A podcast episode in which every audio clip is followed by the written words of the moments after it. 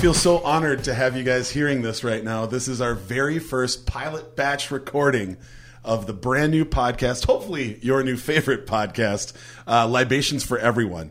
My name is Ben Quam. Uh, sitting directly across from me at this beautiful table is my man Charles Awad, and uh, we're going to have a lot of fun coming up. You're going to hear people from all over the community doing all kinds of different things, having a blast. But maybe Charles, if you want to run down kind of how the format works and how we're going to be doing this. Yeah, uh, I'm actually going to kick this off right now with you and I taking a shot of fine whiskey, as we should, and we'll explain why this is a trend going forward. Salute! Cheers, Cheers my friend. Skull.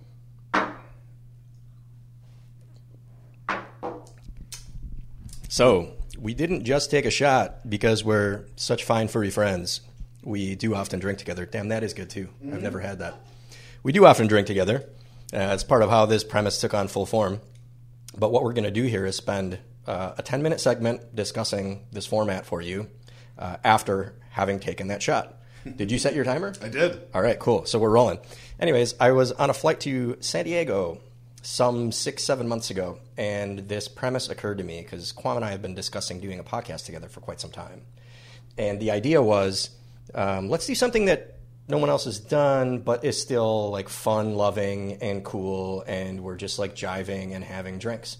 While I was on the plane, I don't even know how this occurred to me, but this concept came up to me that I described to Ben as being similar to Hot Ones. That's not the reason I arrived at that idea, but it's probably most simply equitable to that concept. But yep. the idea. And I'm highly suggestible, so I was like, I'm in. yeah. we'll figure so, out what that means after that. Yeah, dude, the hot one of booze. So the idea is every 10 minutes, beginning at the very beginning of the program, we take a shot mm-hmm. of a spirit. One ounce shots. We do one every 10 minutes, and every 10 minutes the topic changes. And I do want to reinforce we are specifically doing one ounce shots, aka not Minnesota shots. Because right. we, we're not trying to throw anybody off of their kilter. We're not trying to be unhealthy. We're not trying to be crazy. But we do want to add a, a little bit of fun to this mix.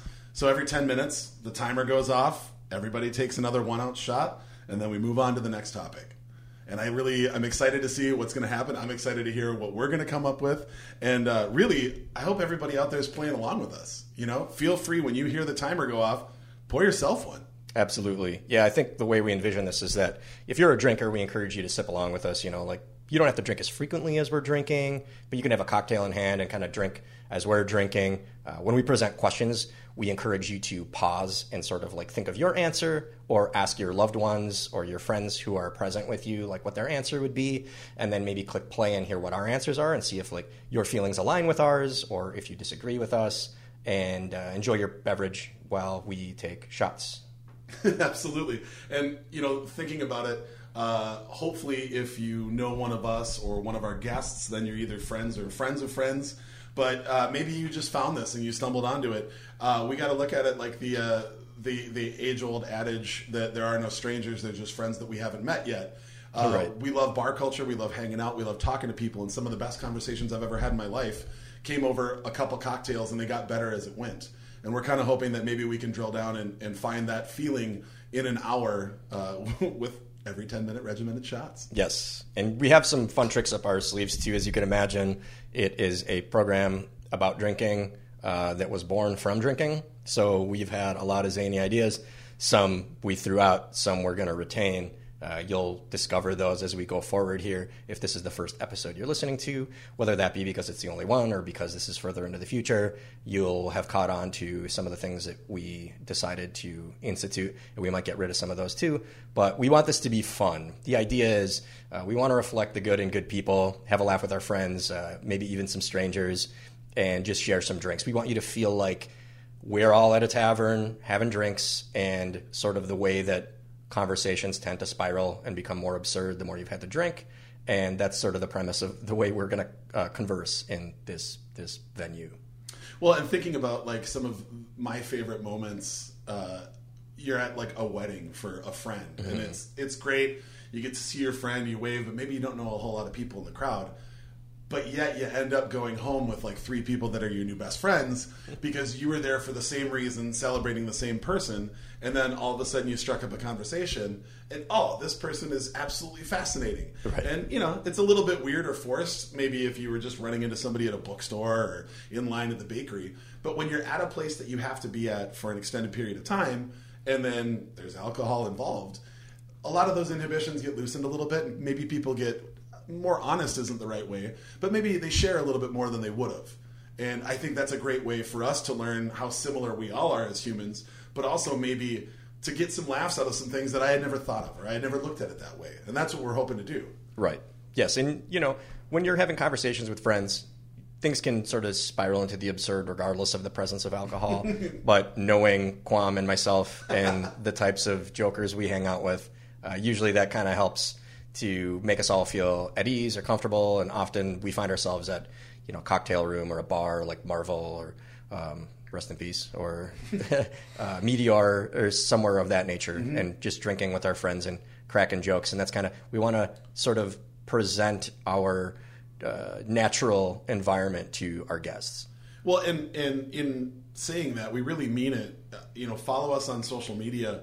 Let us know. Comment on stuff. If there's things that you want to know, uh, just about people in general or about a specific guest, uh, please let us know, and maybe we can direct the conversation that way. Uh, if you know of a guest who would be a fantastic person that you think is really fun, let us know that too. Uh, you can find us on Instagram, you can find us on Twitter, you can find us on Facebook, whatever's the most comfortable for you. Just search for Libations for Everyone.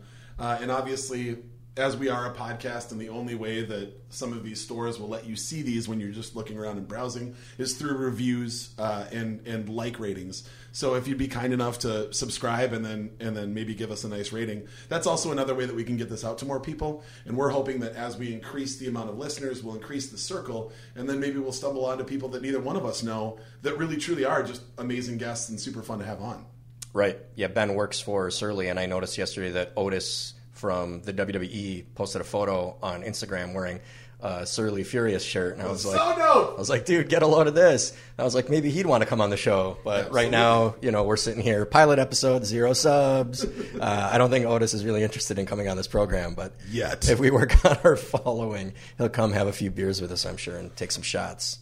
Well, and that's that's really the thing at the end of the day is the bar to me has always been this beautiful like equalizing factor where all my years working in bars you could see the richest human you've ever seen sitting right next to somebody who basically scraped together all the money they had to come down and have a beer and a shot. Those two people are getting the same cocktails roughly. They're getting the same service. They're sitting on the same stools side by side in the same bar.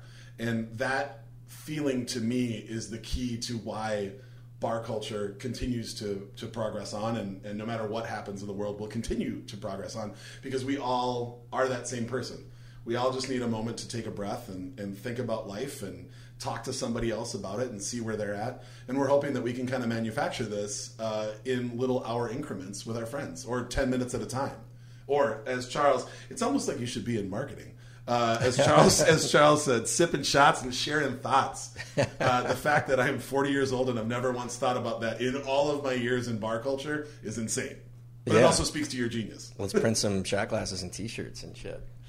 You can go to our web store at www.comingsoon.com. It is libationsforeveryone.com. There's just nothing on there yet. Yet. Yeah.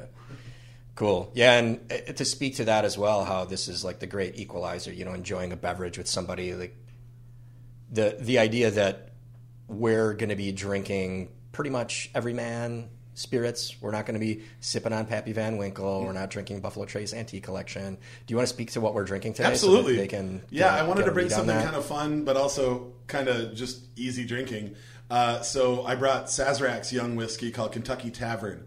Um, I've kind of been making my way through the young whiskeys that usually don't make it out of Kentucky or at least the area, and um, there's, I mean, there's a lot of incredible stuff. Uh, I really loved Heaven Hills White Label that we had previous, but this one to me, it just hits all the caramel brown sugar butterscotch notes that I love. Big time. And for just sipping on, it's great for that. There are definitely bigger, bolder, spicier whiskeys that I love more if you told me I could only pick one. Right. But for sitting in a room on a beautiful afternoon, this to me is the definition of an afternoon sipper.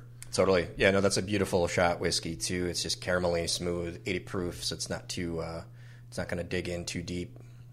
And we'll keep mixing it up. You know, uh, we've been talking about the idea of maybe having a wheel o spirits. Uh, and letting people spin it and see what's going on. I'm not above if somebody says they're more of a wine drinker that that's the way that we go, and we, we do three ounce pours of wine or for all the beer people we know, heck, there might even be somebody who only drinks beer. Yeah, if we have a vintner on or something, or we maybe we record at a brewery like Falling Knife Wrist early, uh, then we're, we're talking about doing beer, and maybe the, those will be a little more sizable, maybe four, four to six ounces or yeah, something we like gotta that. keep the ratio about the same for what you're taking in. Yeah, and even for the moment, we're actually drinking some Falling Knife Toms alongside our shots, just to have a nice cool pilsner on this uh, really hot northeast Minneapolis Sunday afternoon. It's going to be fun to see where this goes, and it's going to be fun to kind of see what other stuff we got to drink. But at the end of the day, we're all slaves to the clock. And with that, I say. that was not as loud as I wanted it to be, but here we are. It was, our first, it was our first bell, and it sounded like it was next door. It was so quiet. Let's turn that up a little bit. All right. Well, here we go. Uh, it's time for me to pour up another round. Shot time. So Ben's pouring our shots, and again, this will happen every 10 minutes on this program. And I'm going to start off by presenting the next topic of conversation. So generally, he and I will both sort of present topics. I mean, in this in this episode, we're going to present them to one another, and we actually don't know what the other one's going to talk about, and that's how it's going to be for our guests on the show. So today, we are the guests and the hosts. In the future, our guests won't know what we're going to ask them. We're going to try not to embarrass them. We're not going to ask them anything that's going to put them in a compromising position, but we will ask them fun stuff, and we'll usually probably try to take them off guard at least like one time. Something weird. There's a beautiful line between off guard and like gotcha journalism that I think we can Right. walk. Where we want to keep it fun and surprising, but this is never built around trying to get somebody to say something dumb or getting somebody to push themselves past their limits.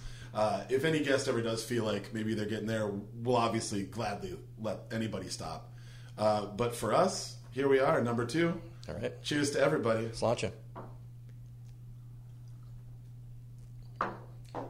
Sweeter than you. Man, that's good. You start the timer. I did. All right. So this is going to be rapid fire guilty pleasures. Oh man! All right. And if we run out of time, you could think of some that you can kind of kick back at me. Absolutely. I got some good categories here. I got four of them. The first one: food guilty pleasures. Cheetos. Cheetos. It's not even like I Oh, can't have Cheetos. like my wife. I can't have Cheetos in the house. I will crush an entire bag. I'm a flaming hot guy. Oh, and I'm good. Flaming hot Mm-hmm. puffs, the weird paw shapes. Like I like them all. Yeah. Like the more chemically fluorescent orange uh, a puffy thing could be, I will go down that road. It's definitely a food that the worse it is, the better it is. Yeah, yeah absolutely. I've tried getting Marnie like the Whole Foods brand, and she's like, "Nah, fam, that's not that's not cutting it for me." I'll still eat it, but she's Yeah. right. It doesn't scratch the itch. It's a little different. Yeah, I, I'll, I'll I'll be like, nah, it's pretty close. I think it's pretty good. But like for regular Cheetos, she is like a total fiend and snob. Mm-hmm. I'm a flaming hot Cheeto guy, so typically there's a his and hers dynamic. Uh, my favorite thing ever is to get the snack bags and pour them together. Oh yeah, I've done that too. And then mix it up because then you get a little bit Yeah, of both worlds. I did that I- very recently. yeah, like six months ago, I tried that for the first time, and it was pretty fascinating. A little Oh, cheese, a little spice, What's that weird vinegary flavor. Ooh, yep. Yeah, I got a few. I mean, so firstly, I don't eat a lot of stuff that you really shouldn't, but I love packaged ramen. I just, Oh. I, I got like a soft spot for you know uh, Maruchan or any of the like totally janky brands. Now, do you make it as instructions or do you make your own? I I do like to doctor it, but I will eat it by itself on like a cold winter's night. So what's your, what's your doctor? I'll saute some broccoli with a little sesame oil, some fish sauce, a little uh, mirin, some onion, maybe shallot, a little garlic. So just like I usually just throw some veg in there. I'll saute some shrimp possibly, throw that in there. That's always Yeah. a nice move. But yeah, usually it's a little extra veg, like just something to something to add some texture to what is otherwise just like a, a sloppy soft noodle. I do love like some sort of crunch to that is definitely a thing. Um, I'll hit up a one of the markets by our house. Always has fresh bok choy, so I'll do that. I'll poach an egg, Yes. and then honestly, and this is this is probably bordering on, bordering on guilty pleasure, but I'll throw a can of tuna in there too. Oh man, that is definitely guilty pleasure That's level. that's college that just survived somewhere inside Yeah. of me.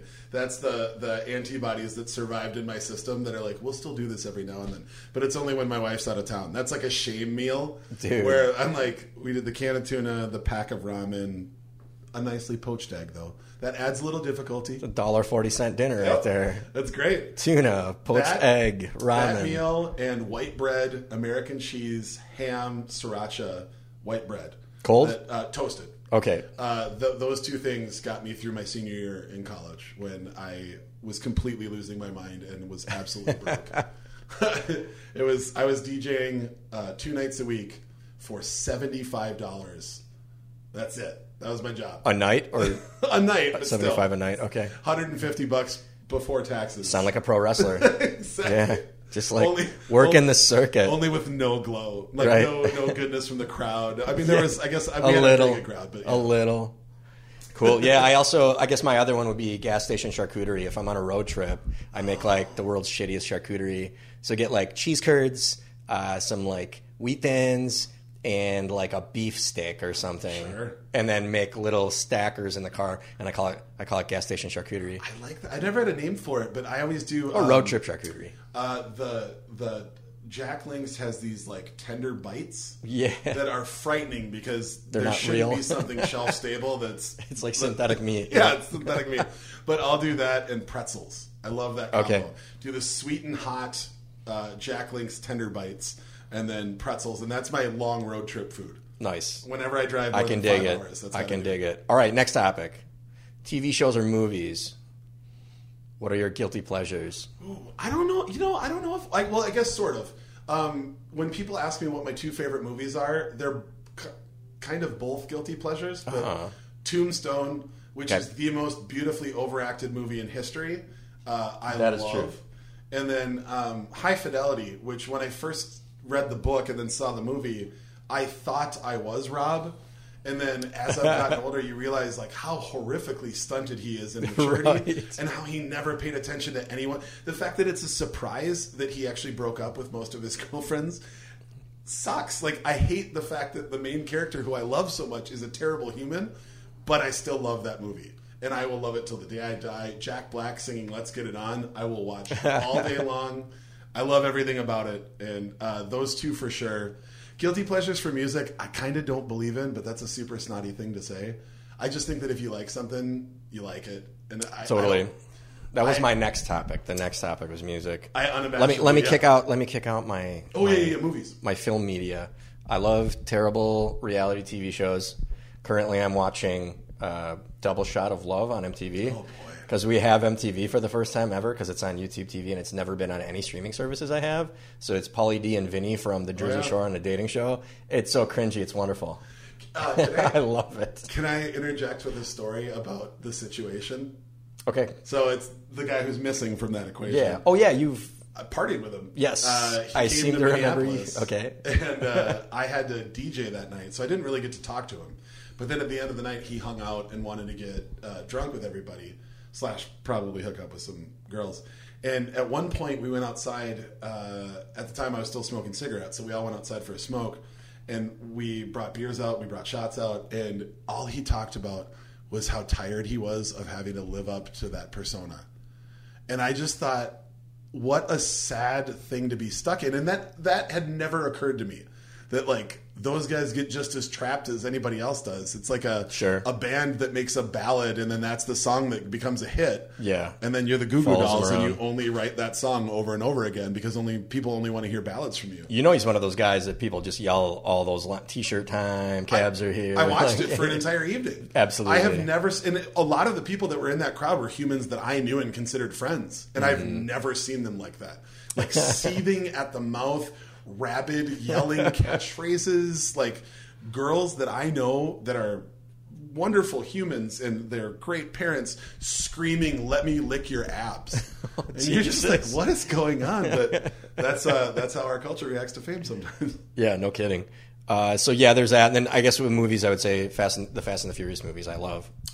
I adore those movies. Major guilty pleasure. I, I have I have a certain love of that. That'll be a story. That's a later episode story. Where's our clock at? Uh, we have one minute and forty six seconds. Should so you you said nothing for music Uh, kind of. because I have one more topic. Okay. Okay. So music, yeah. Like for me, I would say like Korn, like that era. Sure. Was like me growing up when I was a teenager. I will defend like early Korn. But forever. again, I don't think you should be embarrassed about that. I, the the I'm- guilty pleasure I'm implies that you not. shouldn't like it. And I think that the forming Sure. blocks that get you to where you are in your Yeah. music taste, you have to acknowledge that that's how you got there. I think really in more the universal sense that for the broader public it's considered a guilty pleasure. Oh, for sure. For me, I am shameless. I will tell you anything that I like, be very upfront about it. Uh, it doesn't bother me at all. So the last one is beverages, drinks, alcoholic in nature, particularly given our show especially. I working in craft beer, I hate admitting that I'm a complete sucker for High Life and Coors Light. I whenever anybody questions me about Coors Light, I always say I love beer and I Sure. love soda water. Yep. And Coors Light is halfway in between the two. Right. And really I'm just drinking something effervescent that's cold and refreshing. Beer flavored hard seltzer. Yeah, beer flavored hard Yeah. seltzer is Yeah. exactly it. I love High Life. I love Coors Banquet. My guilty pleasure would probably be a Spaghett, even though it's mostly socially acceptable. I think we need to talk about that because more people need Yeah. to understand how delicious the Spaghett is. Spaghett is incredible. How do so you- refreshing. What do you use? Do you use Campari or Aperol? I use Aperol because my wife likes Aperol. I'm a Campari guy. Okay. I'll probably experiment with that more. But if you want it to be smooth, refreshing, slightly sweet, a little bit of bitterness, I do about three quarters of an ounce of Campari to a bottle of High Life where you take a sip out of it. So you got about 11 ounces left, and then a squeeze of a ledge of, uh, wedge of lemon into the bottle as well. And that's just about perfect for me. I, I think somewhere between a three quarter ounce and a full ounce is absolutely perfect. I think to me that's the jam. Totally. And I cannot figure out how to make this louder. But the, the, Did it not even sound? off. It's going off right now. No, it's Maybe not, make nothing. a sound. Yeah. Maybe. There we go. 10 minutes down. All right. All right. Poured it up.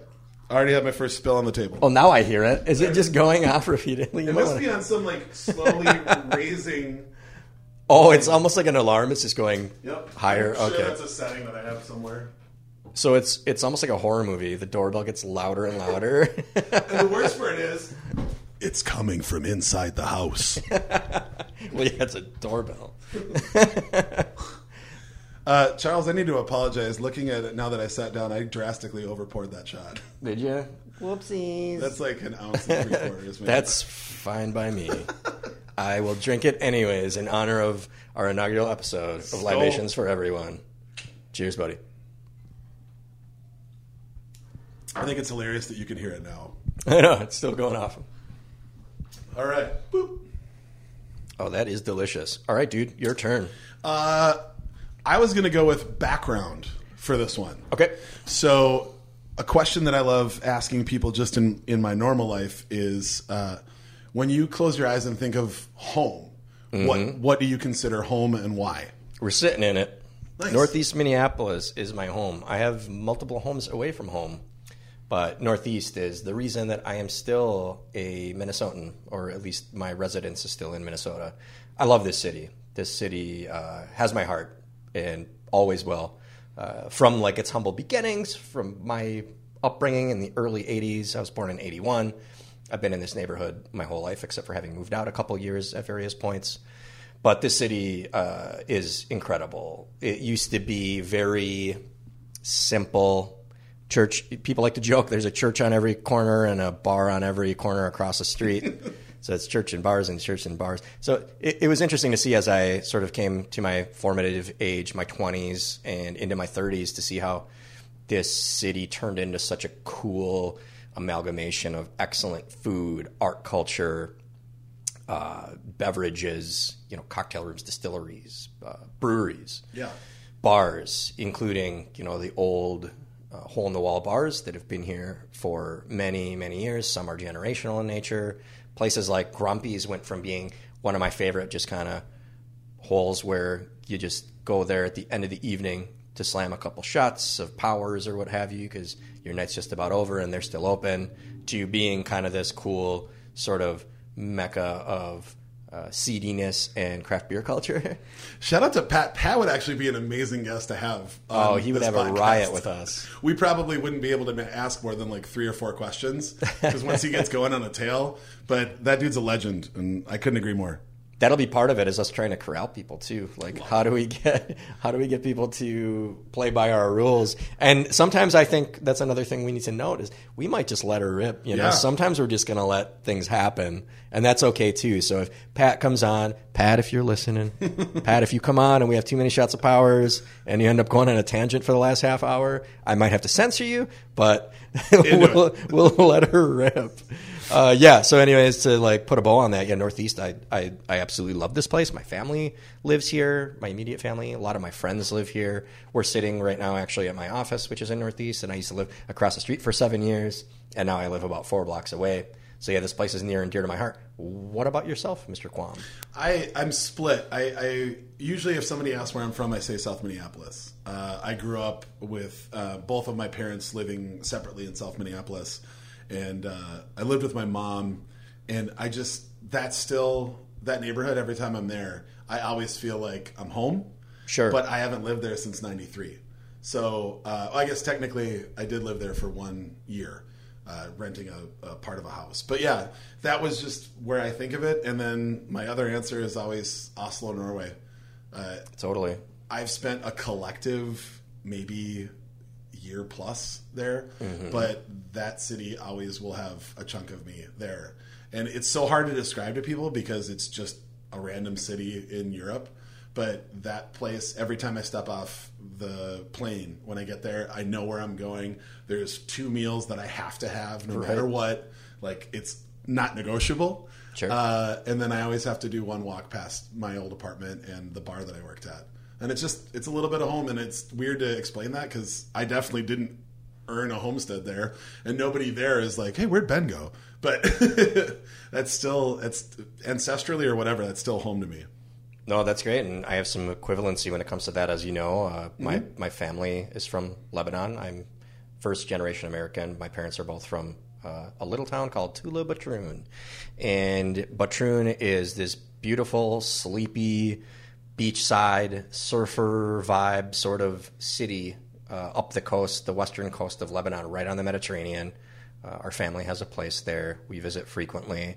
We try to go every year, and I've spent plenty of time there. That's where all my extended family is, and I didn't really have a sense of place or like a sense of family until I visited there for the first time when I was 13 years old.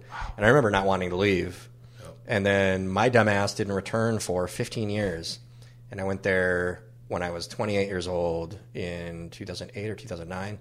Uh, that was the second time I'd ever visited, and I remember just feeling like a dumbass for having been gone for so long.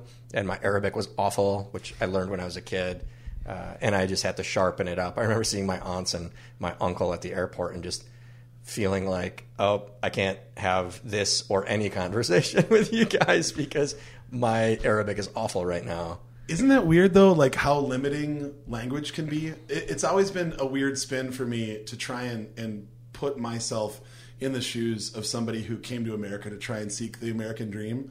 But the thing that always frustrated me so much about speaking Norwegian was that I learned how to say all the technical things and I learned how to conjugate verbs, but you never taught like the deeper words that you use to, express what's inside your heart or things that you feel, or things that you love. And I would try and learn as much as I could, but then I get into these discussions with people and you realize like all of a sudden I'm out of my depth and I don't know how to I don't know how to articulate how strongly I feel about something. The words are kind of there, but then they don't quite come through.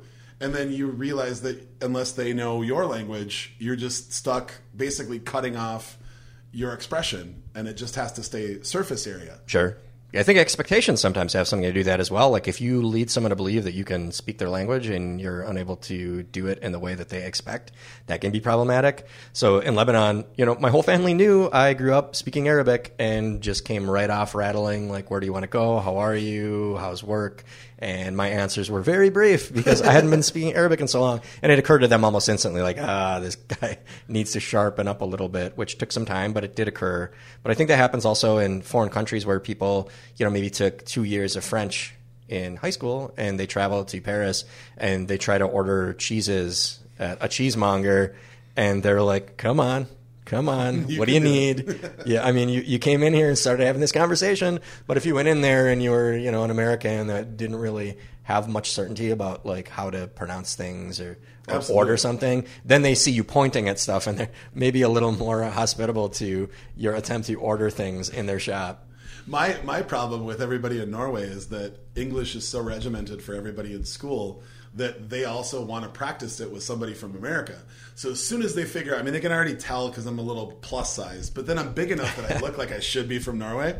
So they they have trouble reading it, and Okay. then the minute that they'll hear my accent hit a word wrong or I'll ah. misconjugate a verb. Then they'll immediately be like, "Oh, it's fine. You speak um, uh, American. You speak." Do they call you an American? Yeah. They go, always. "Oh, American, And sure." then like, here we go. Yep. Anyway, no, I'm, I speak fluent English. I'm like, that's not the point. Yeah, so that can happen in Lebanon as well. But when I'm there for a while and I'm speaking Arabic really well and I'm on my groove, uh, the biggest badge of honor for me is when someone doesn't accuse me of being an American.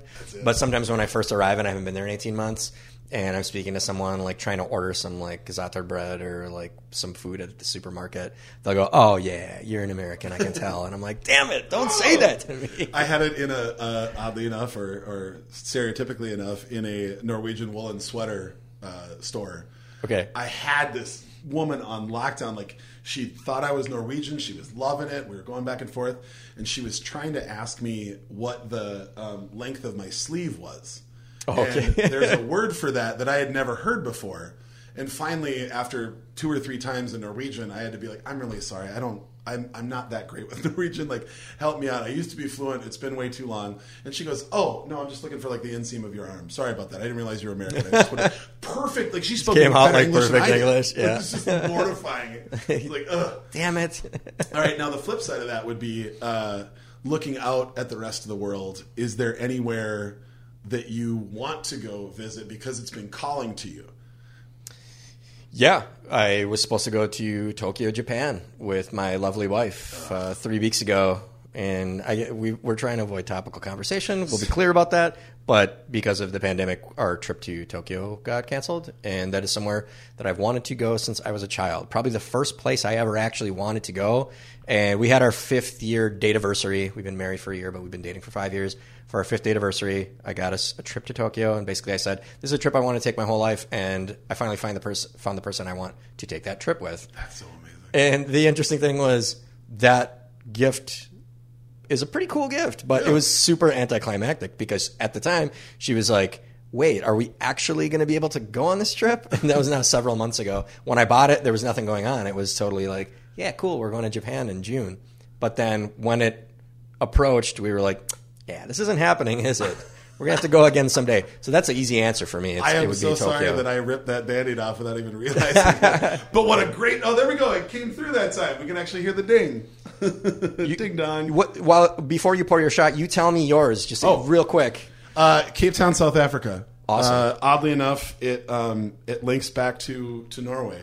Um, I was uh, when I when I first moved there in in 1999. I'll pour our shots actually. Oh, sweet. Uh, I was really I got homesick after like two weeks of really like, like I said not being able to express anything deeply um, in in Norwegian, and I just wanted. I didn't know anybody. I went by myself. I enrolled at the University of Norway, and or the University of Oslo, I should say, and uh, I was just kind of like, well, I need to find somebody that I can talk to. And I was sitting on the the train. Oh, here we go. Can you see that better? Got it. Uh, I was sitting on the train, and a woman next to me was. Um, I want to say she was reading Zora Neale Hurston, but it was it was yeah it was it was their eyes were watching God, and uh, it was an English copy, and um, basically I just was like I don't want to sound creepy, but you're reading an American novel, and I haven't been able to just straight speak English with anybody in a couple weeks. I'm a little bit homesick because this is the first time I've lived in a foreign country, and I was just wondering if you'd be willing to just talk to me until you get to your stop. Okay. And she closed the book and she looked at me and she goes, "That's an actually really beautifully honest thing to say." And I was like, "I understand the relationship. Like, I'm a random guy on a subway. This is like the worst thing ever for you. I'm interrupting you reading, and it completely looks like I'm hitting on you. And I'm I'm trying not to do that. I just Right. want to talk to somebody." So it turned out that her stop was one stop before mine. Okay. And uh, it turned out that you can. There's a path that goes from her apartments to where my apartment was, And so she was like, "Well, why don't you just keep walking with me, and we can just kind of BS, and then you know when you're on your way." So it turned out um, she was uh, the child of two artists from Cape Town, South Africa. Cool. And they were the interracial couple that fought uh, legally fought the apartheid law against interracial marriage. Whoa. And she had been raised to be an artist and looked at her parents and was like, I love you guys for doing what you do, but I have to fight to make your story never happen again. So she was going to international law school in Oslo. And she ended up, her name's Kim. She ended up being one of my best friends the entire time that I lived in Norway. And uh, when I was leaving, uh, this is pre cell phones. So when I was leaving, uh, I had this journal and we had a big party because a lot of people were going home for the holidays. It was the end of the year. And uh, I was going home hoping to return, and I ended up not coming back. And everybody wrote their email addresses in there. And she graduated that year, and then her school email got turned off, and I never, I lost contact with her. Oh, no kidding. But one night we were cooking dinner at her place, and she just showed me. Uh, she had this giant photo album, and it on the front of it it just said "My love," and on the inside it was um, all of her family sent her pictures from all over Cape Town, and I just got obsessed with it. That that was where I had to go. And I'd love to pretend that I could look her up, but literally Kim Peterson is the most generic name No ever. kidding. Yeah. So it's. Uh, I think I know a Kim peterson yeah, exactly. I know two Uh, and uh, it was basically like, well, she got me hooked on that city, and the story of what her childhood was going, like going through that, just it's something that echoes America so incredibly alike, but then at the same time is wildly different because of how hyper aggressive it was for the entire country and how long that lasted. But if you can't string Jim Crow to apartheid South Africa in one jump, you're not looking at the books right. So there's a part of me that wants to see one of the few other places that really emulated some of the worst things that we did, just to see how different things are. But then also to be a space of such beauty was just a thing that I got obsessed with. That's excellent. Yeah, Sorry, that that's went great way too long. yeah, this is so. Here's here's a an example of when we break the rules. Technically, that's why I poured your shot just slightly higher as a as a penance. I love it. It's All right, punishment and a here we go. Salute. Shot number four. Yeah. Shot number four. Cheers.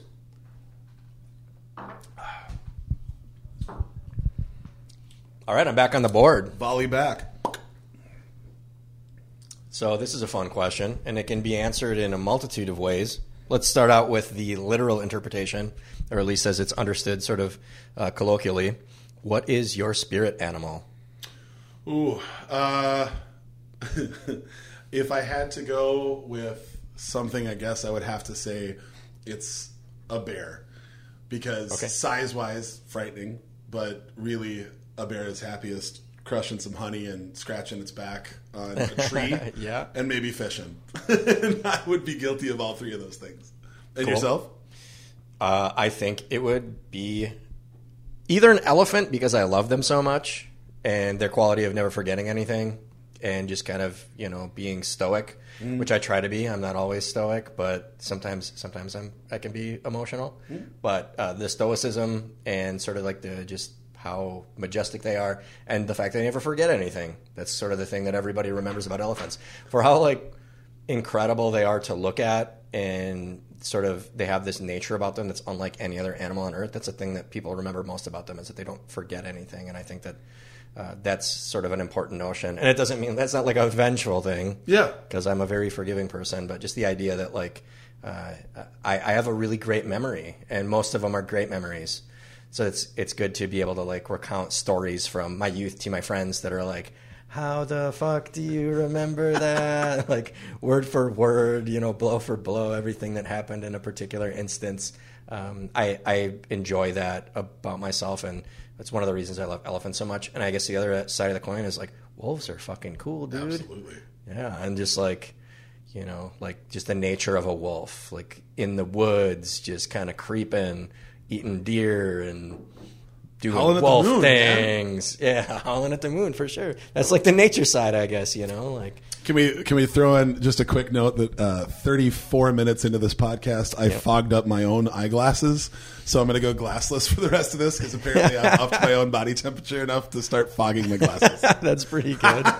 All right, we start talking about spirit animals, and you Yeah. just flared up. You're turning There into a bear. Apparently, it's like it's- alter beast. I, I feel like if I say flaming bear, that's a completely different definition of where we're going with this. Could be, yeah. But that's that also sounds like altered beast and Sega Genesis. Which is the best. I actually have it on my phone. I'm not lying. yeah, and my favorite podcast uses a audio clip from it at the very beginning. Yeah, last podcast. Oh yeah, on the yeah. left. I didn't even think about that. That's for sure. from your grave. That's for sure. Altered beast. Hell yeah. So here's the then this is this is a multi-tiered question because I didn't even know I was going to ask you this until now, but it has to do with a marketing idea I had a long time ago. What's your spirit animal as it pertains to spirits?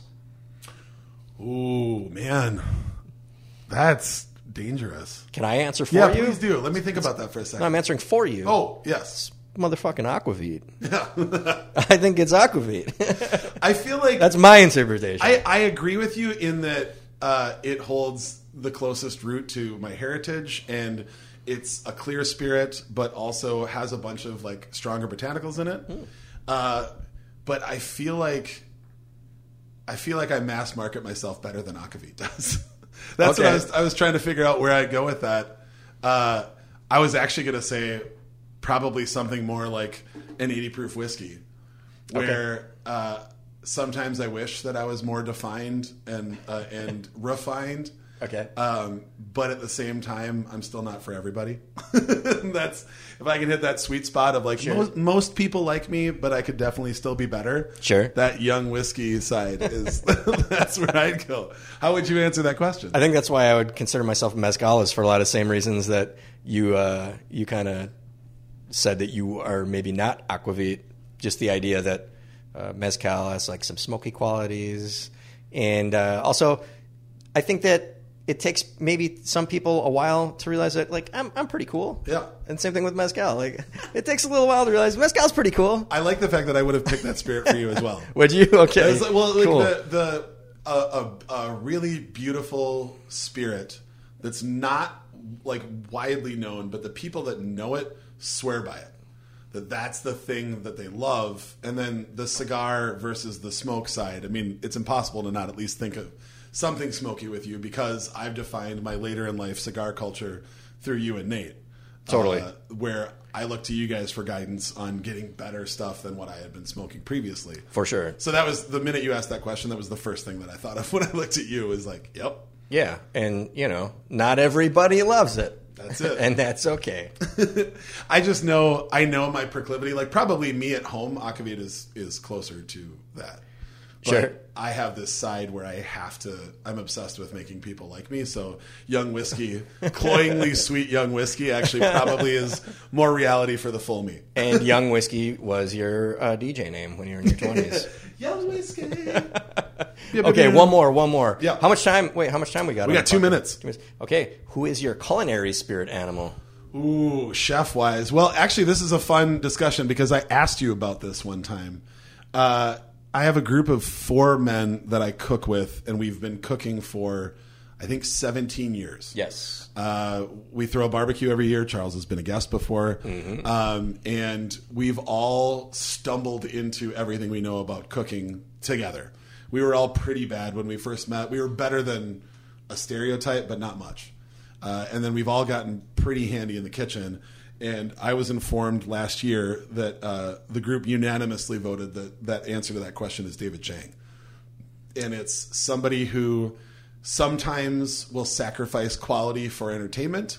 Somebody who sometimes can't get out of their own way or shut their own mouth to let something else well. Mm-hmm. breathe. Um, but at the end of the day, I still think, and this was what they said to me, and I, I still agree with this. I think that his heart's in the right spot, and I think he's trying to find ways to learn more and be better, but also recognizes how many times he's fucked that up.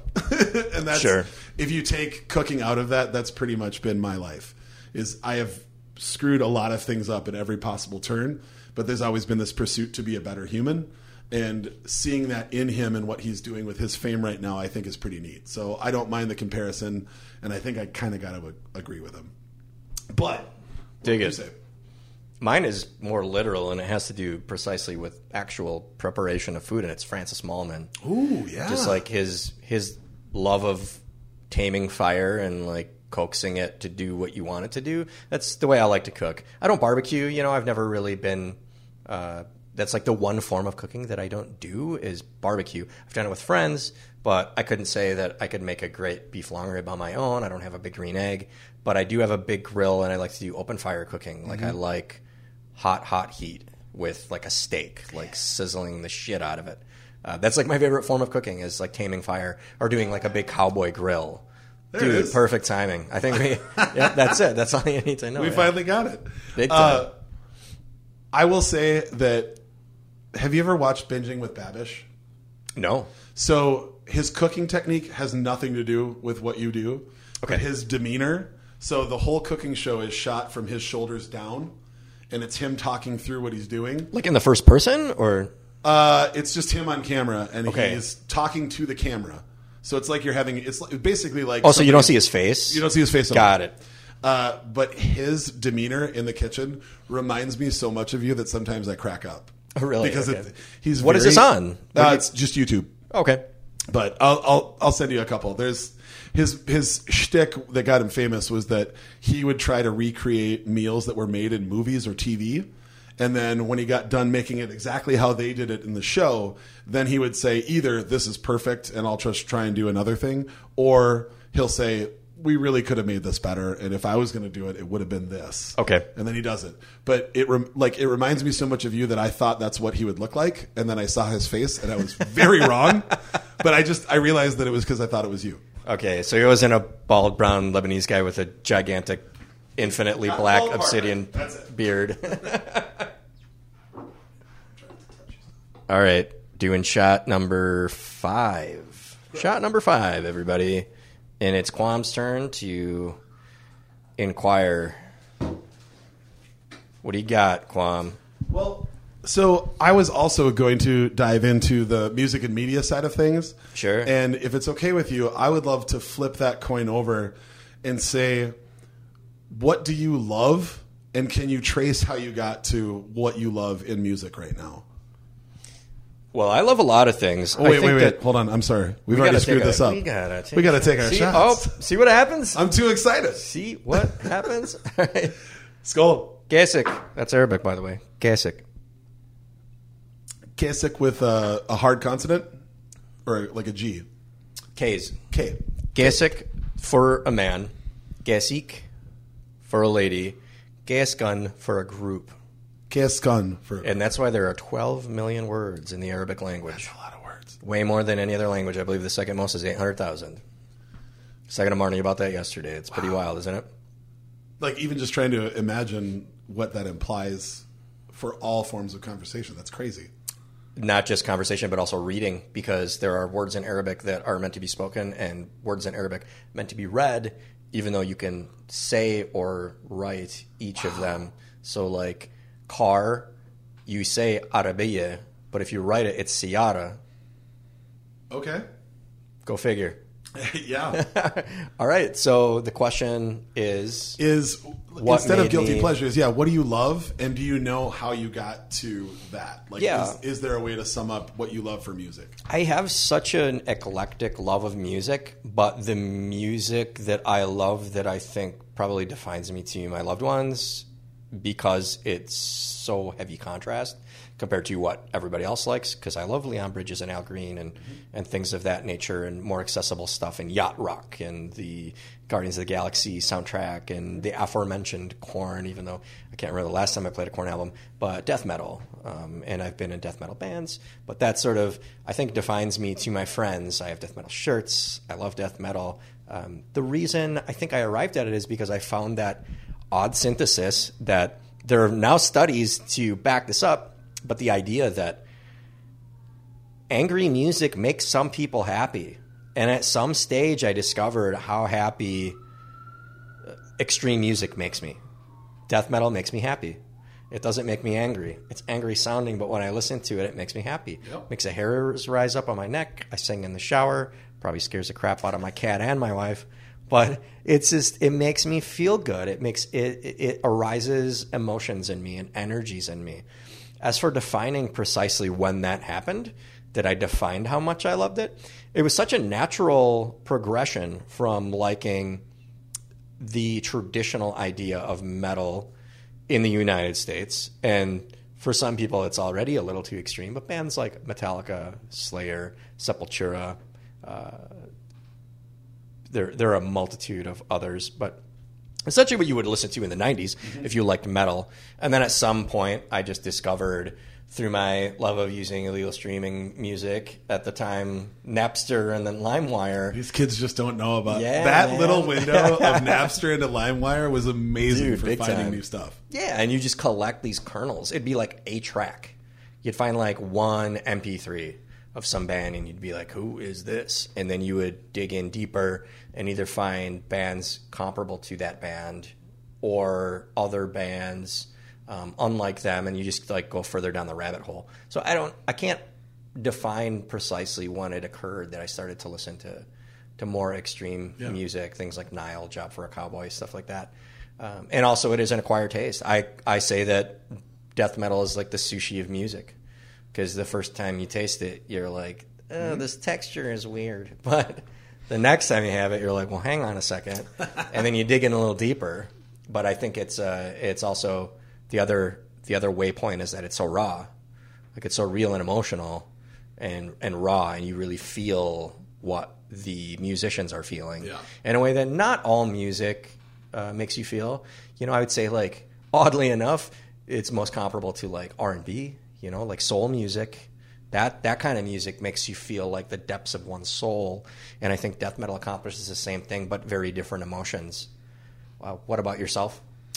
I you know I've I've tried to figure out my answer to this question for a long time because I get asked it a lot from all the weird music things that I've done, and I think that I'm at this point where I'm like the the film student that tries to tell you why the you should like or not like movies.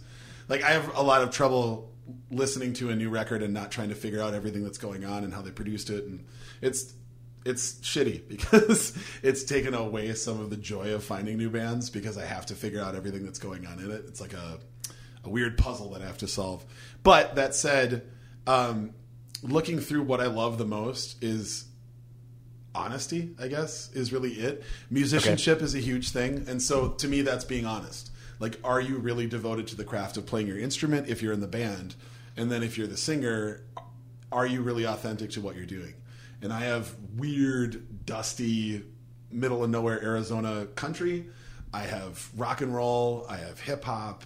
I have metal. I have everything under the sun. And the only thing that I can figure out is that it seems to me, from my point of view, to sound like it's honest. I have really, I have a really hard time with like concept albums that are about characters that they invented. And sometimes it works but for the most part it drives me crazy. But if you look at like who my favorite artists are across all platforms it always ends up being somebody that i think is really being honest about who they are. And that honesty sometimes is as much of a turn on whether it's through lyrics or through guitar or through a bass or whatever. Certainly. Like it's i don't know. Like I never would say that I like country, but I adore Ryan Bingham because everything that he sings sounds like he's lived it. Even though I'm sure he hasn't, but he's selling it to me as he does. sure. Know?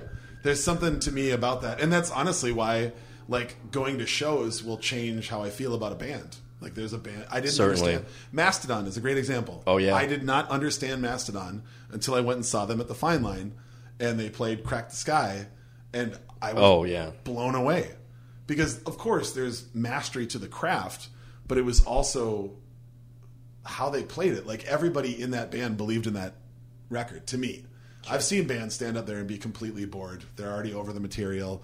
They either don't want to be there or they don't going through the motions. Record. Yeah, yep. Trying to make a buck. Yep. And yeah. everything about everyone on stage sold me on it. And I walked out with a copy of it that day, and it's in my rotation now. Who was the band you took me to see? Big Wreck.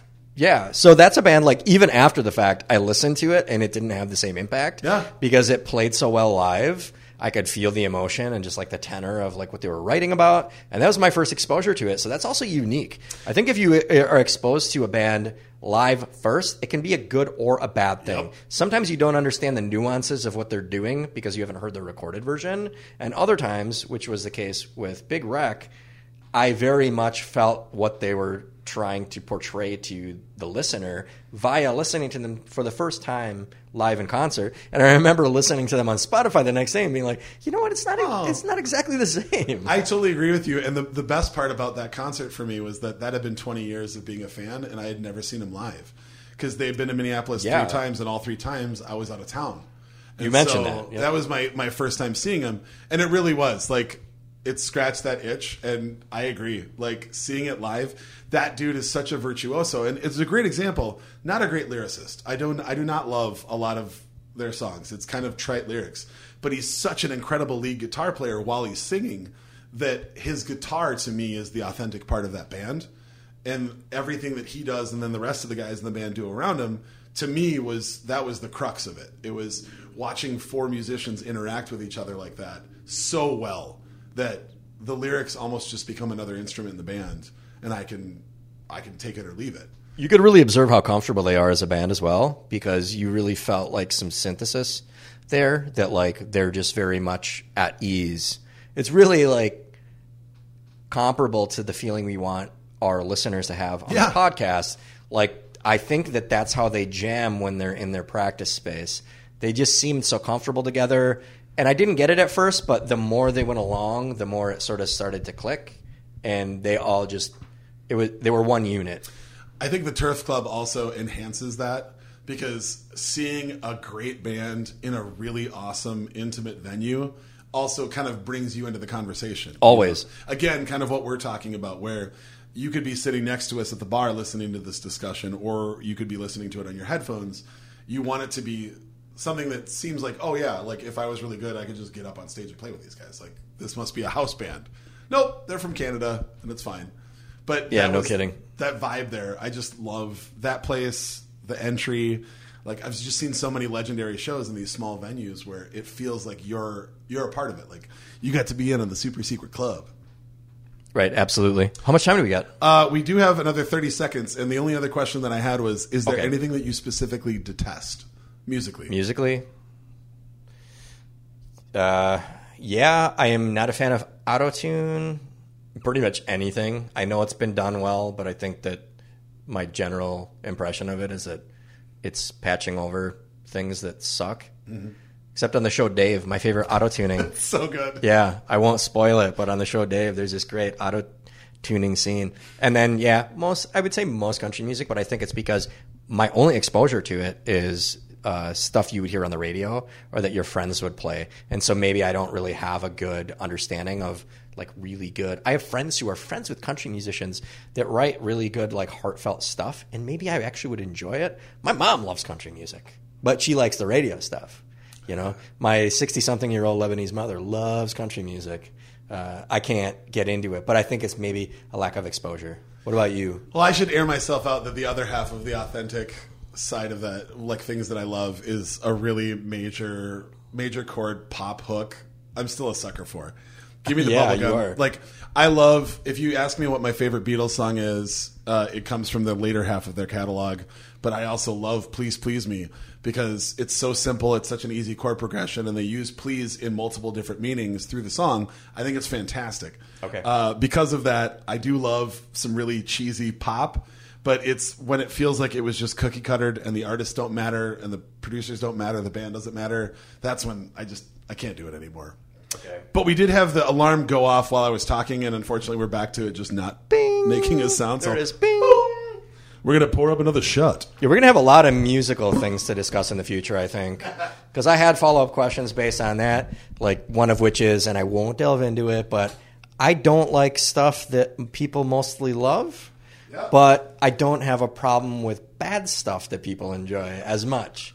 It's mostly like things that people widely enjoy that I'm like, I don't get it. You know, it's I'm not saying don't enjoy it. I'm saying I don't enjoy it. But like like like pop stuff, if people enjoy that, I actually don't have a problem with it. I'm like, yeah, okay, whatever. I just don't have to listen. It's the din in the background. It's ambient. Cool. Salud. Sixth and final shot. well, unless we take one at the end. Hey, we'll see what happens.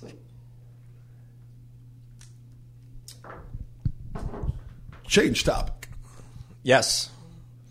All right, let's get into pizza. Hmm.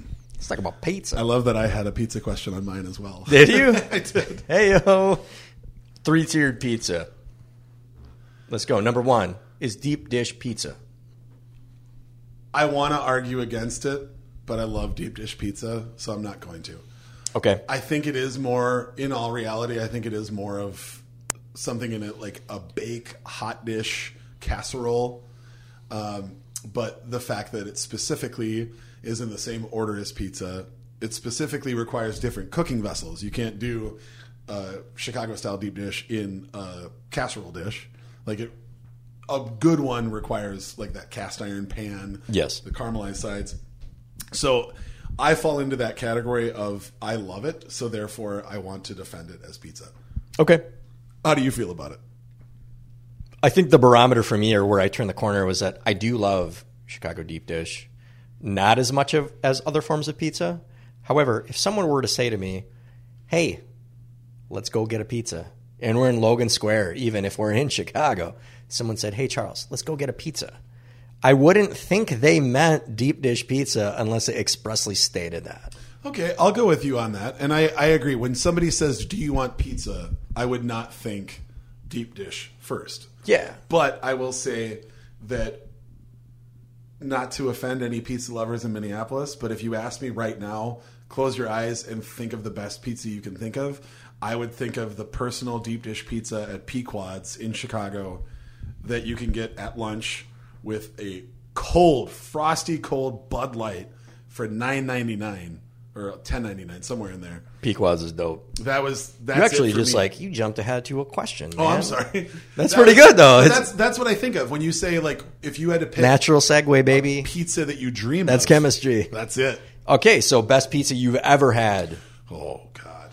and then best pizza you have had in Minnesota. What's So, your favorite Minnesota? He pizza? will never listen. I was the answer. Oh boy, I don't know. Okay, the first first answer. Okay. He will never listen to this podcast because he hates Okay. podcasts and technology equally. But uh, Sounds like mine too. a buddy of mine uh, named Biggie, uh, well, real name Nate, uh, in college worked at Gary's Pizza, and uh, the party house was a block away from there, and he was the night manager. And every now and then, well, literally every weekend, we badgered him about it. But every now and then, he would let us come, and at the end of the night, we would make a pizza. And uh, Gary's, they have these little pebbles of sausage, and I'm sure it's the worst possible thing ever. But we do sausage. They come in a frozen bag. Or, Yeah. Okay. Yeah. Yeah. I mean, they're all the same. Little size. rocks. Yeah. You Tiny know meat, it- you're right. But they're tiny meat. Yeah. Yeah. Tiny meats. Tiny and, meats. Uh, we do that and pepperoni and then literally all the cheese. And then Okay. you'd put it through the salamander and then you'd pull it out. And with their pizza stick, you'd put it back in for a second half. So it cooked for a time and a half. So everything would be like perfect golden brown, bubbly. And then we go get back and get super high and then eat it. Just And it was crush it. I mean, probably like a four to five pound pizza. But that's what you when you have five drunk dudes pie. who are all giant, Dude, big time. Like that would feed everybody. Yeah, one pizza Yep. for five dudes. It's got to be a big pizza. And then we would play Siphon Filter on PlayStation. Oh my God. Until everybody went to sleep. I haven't heard that name in a long time. that was that was Siphon. Filter. It was like the stealthiest game ever, and you had five stone dudes yelling what to do because one person could play and then everybody else just Right. chimed in. Totally. But that was to me that's still the best pizza I've ever had, and I know that's awful to say. Wow, so that's a singular experience. Like like a that's a time and place thing, and that's totally viable. The idea of like because for a lot of people probably like a Domino's when they met their wife or something could qualify. I wasn't even thinking in those terms, but I've only been to Di Fara's in New York oh, one time. So good. And the old man made me the pizza, and he cut the basil with his culinary scissors, and that was like transcendent. Just Yeah. like having that experience. Locally, I'll answer, then I'll let you answer. We'll vault this thing. Uh, the black sheep meatball ricotta. Mamma mia. That good. motherfucking pizza. That pizza uh, has my heart. I love that thing. Every time I have it, it's all burnt on the edges, coal fired. The big slices of meatball, the little thin sliced uh, garlic that you'd like to think someone in prison was chopping that up for us. A little razor blade. Oh yeah, the big lumps of ricotta all over it. That pizza is brilliant. That's a perfect pizza. I do love that pizza, but my wife hates meatballs. So if I get that pizza, I have to eat the whole pizza myself, which sometimes like even like happens. the way that it's sliced and stuff is just like too traditionally beef Meatball, meatball period, out the window. Does she eat sausage or like anything? Oh, so so if it's like a beef meatball, beef meatball. Okay. Well, any kind of meatball and any kind of meatloaf. She just won't touch. Ah, and it okay. doesn't make She sense. eat burgers. Loves Does- burgers. does Jenny eat burgers? Loves Okay. burgers. It's there is not. We've been through this for almost ten years. there is no logic to it except she doesn't like how it feels when her teeth come down on it. culinary quirks, man. Yeah, it is what yeah. it is. So yeah, And- smooth beef is weird. Yep. But And- that, those meatballs, yeah, I guess I, I suppose you could observe them as such, the way that they're like they're like sliced. But Well, in yeah, my smooth reverse, beef. I won't. I I hate raw onions on a burger because I don't.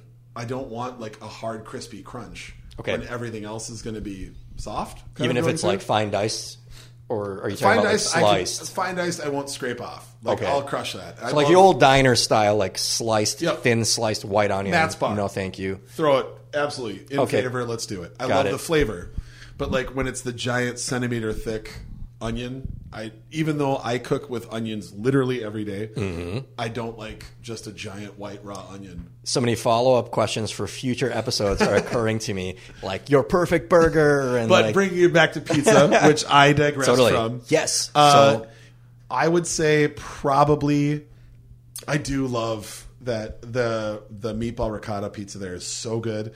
I also really love I think it's just called the Red Wagon. It's at Red Wagon Pizza. Yeah. It's uh, like salami and banana peppers and a spicy honey. It's like a sweet and savory all together. Red Wagon is fantastic. I really, I think I crave th those two probably a lot, or maybe the Korean beef at uh, uh, um, not Young Joni. Uh, what am I missing? Young Joni, No, no, no, Pizzeria Lola. but Young Joni has it as well. Okay, I, I've never gotten the pizza at Young Joni. I always get Oh, the okay. other things. Yeah, 'cause- we always get we always get everything. Yeah, I just hand the menu back and say yes. Yeah, s- s- six of each, please. But the the I can't remember the name of it. It's got a quirky name, but the yeah that that uh, Korean. Barbecue. I think it's just Korean barbecue pizza. Oh man, Yeah, I think it's just fantastic. was Another great segue, actually. the first bite that I had was like I put the piece back down and I just sat back and like thought about it for a little while and was like I just have to savor this. Fantastic. Because that door is now permanently open and I don't go I don't, you can't go back. Absolutely. Like now you've exited into the next room. Big time. And I love the fact that that she slash they opened my eyes to that flavor palette, I guess would be what I'd call it. So the last appendage of this question basically follows that really well because it has to do with putting things on pizza that some people think shouldn't go on pizza. Does pineapple belong on pizza? So I live with a sweet and salty human being, and she 100% loves her dream pizza is pineapple, pepperoni, and jalapeno. Ooh. So it's not a Hawaiian pizza, but it is in that vein. And Okay. I've eaten that, and once you add the jalapeno in, then you get that fresh garden flavor and you get the heat. And then to me, that makes a, a full bite. Just ham and pineapple, I don't like. Okay. But I will get it, or if somebody else wants it, I'll have it, and I'll just eat the pineapple first, and then I'll take sort of the slightly sweet pizza. It's I would- partly about if you get it for others, Yep. you know, like do you get it? Yeah, that's Yeah, I'm fine with it. I don't get as passionate. Like some people are like, absolutely not, never. Right. I'm a fat kid, man. There's When did this always become a so possibility for controversial? food. Yeah. when did it become so controversial? Everybody wants things to be black and white, and for me, I'm just like, yeah, you know, it's not my jam, but I get how people could want that. I mean, Chicago mixed popcorn is basically the same theory. Right. It's something that's salty and something that's sweet. Put it together, and wow, hey, there's something to be said for like allowing someone to enjoy something that you don't enjoy. Like how egregious does it need to be for you to be unhappy about it? I don't like when we put other food things on top of food. Like when when Adam Richman made Man vs. Food famous. Sure.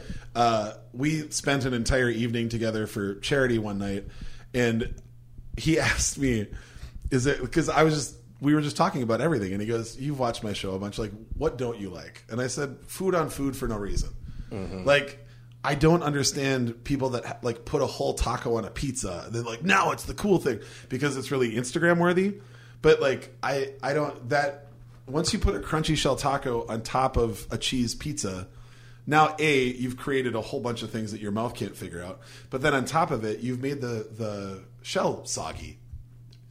So for me, that's like the I don't know. It, already a food thing on top of another food thing. I'm just not a huge fan. Okay. I can I can feel that. I mean, is there anything that drives you crazy? No, not really. I mean, I guess I would have to think about it, but no, I'm not in the same zone. Yeah, I can see what you mean about like putting something on top of something else. I'm a double starch no no guy. Sure. I don't like double starch. Like I think pierogies are one of the exceptions in my book.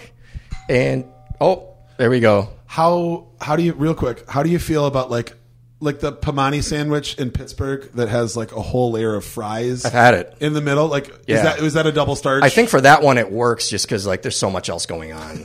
yeah, and like the Chanticleer frozen pizza with mac and cheese on it somehow re- works really well. I haven't had that. but just generally, I don't really love that. Putting more carbs on top of a Yes. edible carb plate. Totally cool. So that was our last bell, There it was. the final bell the final. But do we? I of mean, our pilot episode. do we take another shot? Let's do it. I feel like we do. Let's do it, and you can close us out. Is there any of that time? Bring your mic with you. there? All There right. is some time. All right, here we go. Bring, bring your mic with you. Close us out. we'll first of all, shot. we're gonna pour a little Tom's into this cup. Yeah, buddy. It's uh it's a rare thing. I've talked my entire life. Literally, I have video to prove it now. Uh, trying to get people to listen, but I'm not really good sometimes doing it while I'm making myself things that I want to imbibe. That said, it's a skill that I hope to get better at. Uh, I will tell you at the end of the day that uh, really we hope that you guys all join in on this. I hope you guys play along at home. I think it's going to be really fun to kind of create bar culture everybody wants we a lot of us i shouldn't say everybody a lot of us that miss the bar scene given what has been transpiring in the world definitely find other ways to have these great conversations with humans and we're hoping that in addition to us being moderately entertaining and somewhat fun and intelligent people that we're going to keep bringing fun humans in and we're going to increase that so if you're sitting at home and you're working throw this on and have a little bit of fun or if you're done with work throw this on and maybe join in with us uh, at the end of the day, we're just trying to raise a toast to all these wonderful people around us. Do not forget, please follow us on all of our social medias. And uh, to everybody out there, take care, stay safe, and remember, these libations are for everyone. Cheers. Cheers.